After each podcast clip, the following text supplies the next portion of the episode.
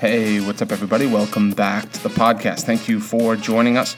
Welcome to a brand new week. This week is Ministers and Leaders Conference uh, here in Tampa, Florida, the the 300, um, going off of Gideon's army and and seeing the Lord use a remnant a remnant of people to do a great and mighty thing in this last last day in this last hour. So if you can and you're not in the Tampa area and you're able to get down here and plug in, or if you're not, plug in online with us and and and be a part of what God's doing. And really, these meetings end up being um, s- saturation meetings, you know, where you come in charged up. You can't sit through meetings like this and not leave full of the fire of God, ready to take take the nation for for for Jesus. And so I want to encourage you to plug in with us and join us on revival.com and uh, more on YouTube on the Rodney Howard Browne YouTube. But um, today I want to talk about uh, your your thought life and really the responsibility God has given us to uh, meditate on the right things. Psalm chapter 77, Psalm number 77, verse 11 and 12 says, I will remember the works of the Lord. Surely I'll remember your wonders of old. I will meditate also of all your work and talk of all your doings. You know, one of the, the, the things that happen is when you meditate on something, you'll begin to talk about it automatically. There's, there's been this doctrine that's coming up in the, I mean, it's, it's really in the Bible, so it's been throughout, you know, since the early church.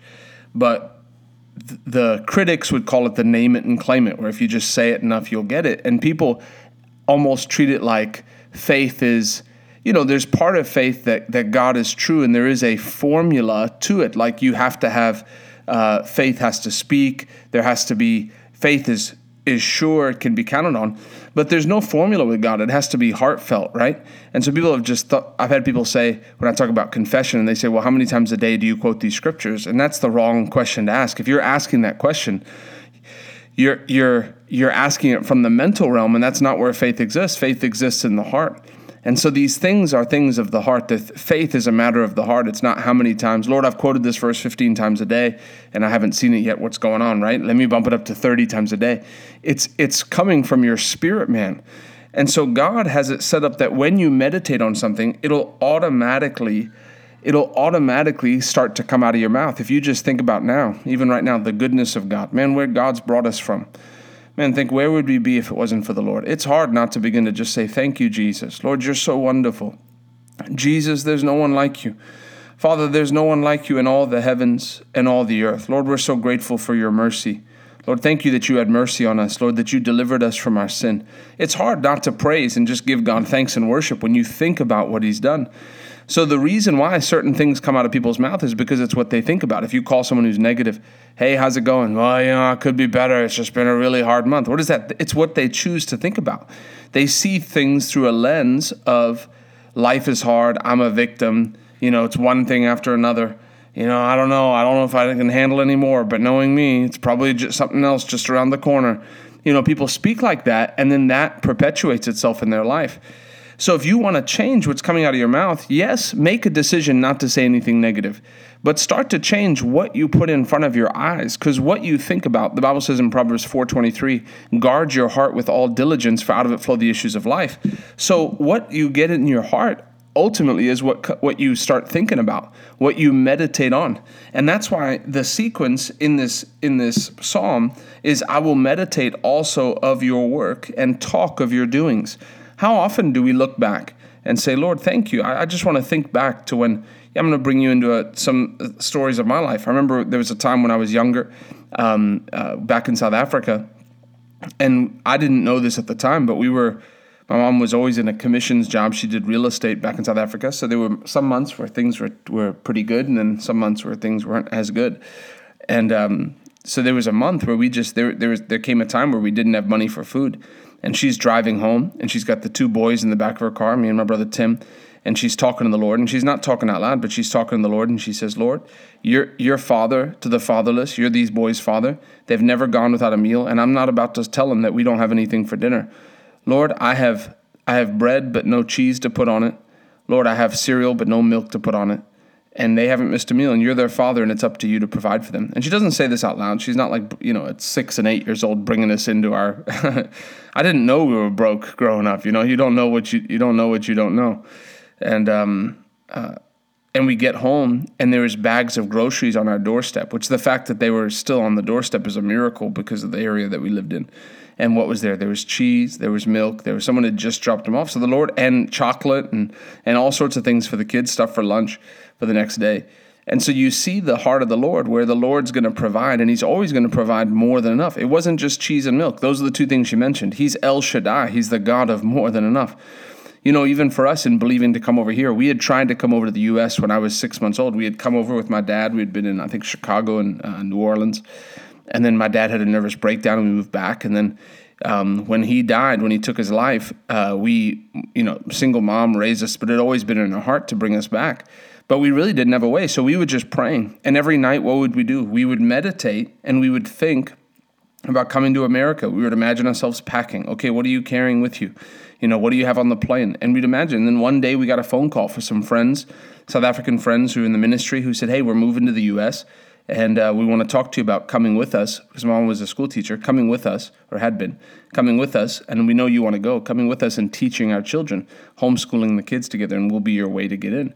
And so the Lord made a way. And so you can, when you start to just think of the goodness of God, hallelujah, and how good He's been, man, that He's never failed, how He's how He's always protected us. There's some of you that have crazier stories. You know, I was homeschooled.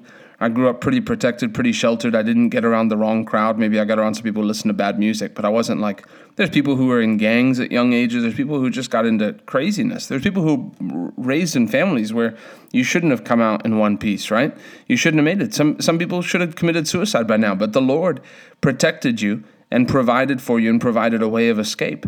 And so there's there's the goodness of God, and when you begin to meditate on His works, it's like it's hard not to get excited and just Hallelujah, Lord. I just want to say thank you, thank you that you never let me down, Lord, that you brought me even here. You know, I was called to the ministry when I was five days before my eighth birthday, and I received the call to go into all the world and preach the gospel. I, well, to go and take a flame to the nations, become a household name.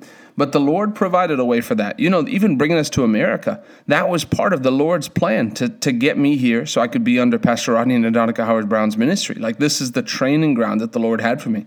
I know I'm in God's perfect will. So the Lord had to bring me across the seas. You know, it's hard enough to get across with a family, with a, with a, with when you go buy it, when you go do it, uh, when you try to get immigrate, you know, try to immigrate when you have a husband and a wife and a lot of money, it's hard to do it, but the Lord made a way for us. And so when you begin to think back, man, look what the Lord has done to us.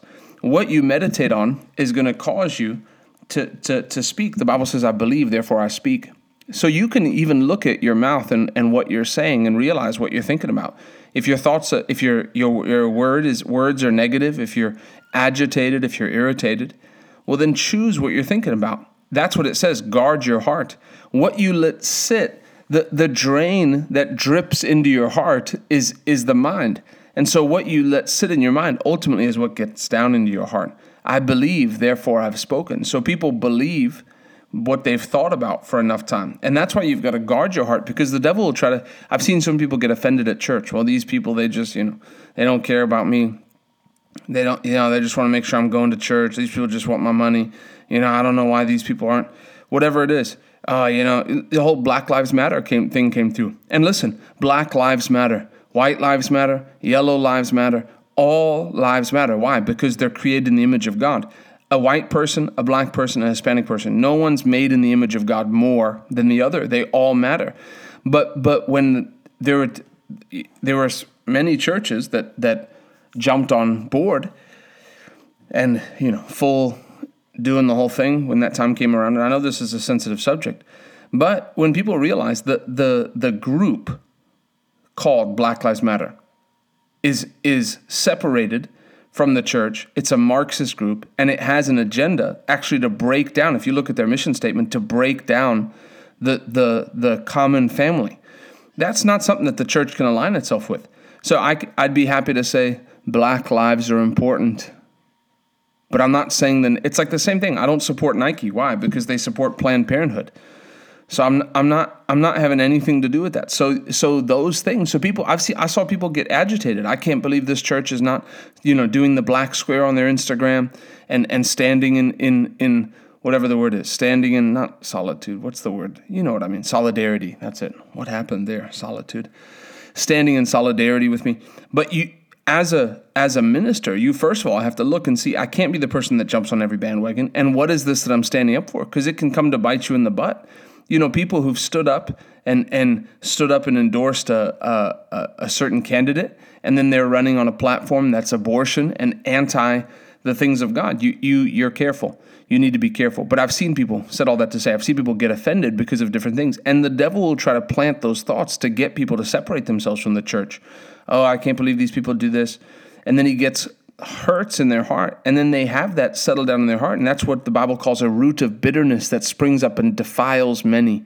You can see it when people have an attitude towards church. It's a root of bitterness. You, as a child of God, you should want to come into a body. You should, you should want to be around other believers. You should be excited to serve the Lord. You shouldn't be ashamed to be seen. Oh, if people knew I was going to church. What's wrong with you? You should be excited. I'm a Christian. I'm, I'm nothing else before I'm a Christian. I'm a Christian before I'm a human. I'm actually no longer a human. I'm a Christian. I was born again. I'm a new creation. There's humans and there's Christians, and I'm, I'm, I'm a Christian it's it's my so you see this root of bitterness that comes in. Oh, these people, these people, this, these people, that. Where the devil tries to do that to get your heart to a place where you can't receive. So if you if you if there's a man of God, you can't receive him. Now I'm not talking about someone who has bad doctrine, and I didn't even plan to talk about this, but I'm not talking about someone who has bad doctrine, doesn't believe in the Trinity, doesn't believe in the rapture of the church, doesn't doesn't you know believes we're in the millennium now. You know, people with terrible doctrine, right? people believe there's more than you know there's more than one way is jesus the only way to god no i believe he's like a marker really he's one of the ways no no no no you're a false prophet i i, I wonder if that person even gets to go to heaven you may be a pastor of a church i don't even know if you'll make it but i'm talking when someone has sound doctrine but then if you can't receive you need to ask the lord to forgive you and you need to forgive you know, no one's perfect. People make mistakes. But whatever it is, the devil tries to, he, he's the one who sows discord among the brethren. There was a time where I couldn't receive from, from most people in the body of Christ. And it's because my heart was hard towards the Lord. My heart grew cold back in my early 20s. I was backslidden. And so I had to ask, and it was a short time, but it was still a time. It, and it came from unforgiveness. Anyway, moving on. What's in your heart is a direct result of what you've allowed to come into your mind. And so, this is, I want this to be an encouragement to you to take a moment and think back where has the Lord really come through for you? Think back to the victories. Yeah, maybe you're not really where you want to be yet, but you're not where you were. And I want to tell you if, you if you're not where you want to be at all, if you're stuck in sin, then now's the time to rededicate your life. Bring your sin to the light, bring it to the light and repent, and make yourself accountable to somebody. The Lord has a way of escape every time. Bring it to the light. But what has the Lord done for you? How has the Lord worked on your behalf? How has He provided for you? I mean, for us, we were raised by single mom, homeschooled, degree in theology, and then went into business for the better part of a decade. And the Lord promoted us. If the Lord can do it for my brother and I, He can do it for you. The Lord provided over and above to show that He's the God of more than enough. That, hey, you choose to serve me, and look what I'll do through you. You know, my brother and his wife Simone just bought her dad a, a brand new truck. Brand new Chevy Silverado. I think it was like 50 or 60 grand today, just delivered it to him. That's the blessing of the Lord that you can give something like that. He was driving around a 19 year old truck that he had driven for the last 19 years and it had run well for him, but it was time. And they were able to do that. Man, that's a blessing from the Lord. Makes one rich and adds no sorrow with it. I believe that's the plan the Lord has for you as well. If you love the Lord more than you and, and you don't love money and you love the kingdom of God, the Lord will give the Lord will allow you to give. The Bible says it's more blessed to give than to receive. Let me pray for you. Father, I thank you for every person listening. I thank you that you make the crooked places straight. Anyone believing you for anything monetarily, Lord, this week, I thank you for a supernatural blessing, seed to sow and bread to eat in Jesus' name. Lord, you said the young lions lack and suffer hunger, but those that seek the Lord shall not want any good thing. I thank you for testimonies this week in Jesus' mighty name. Amen. I love you. God bless you. We'll see you on the next podcast.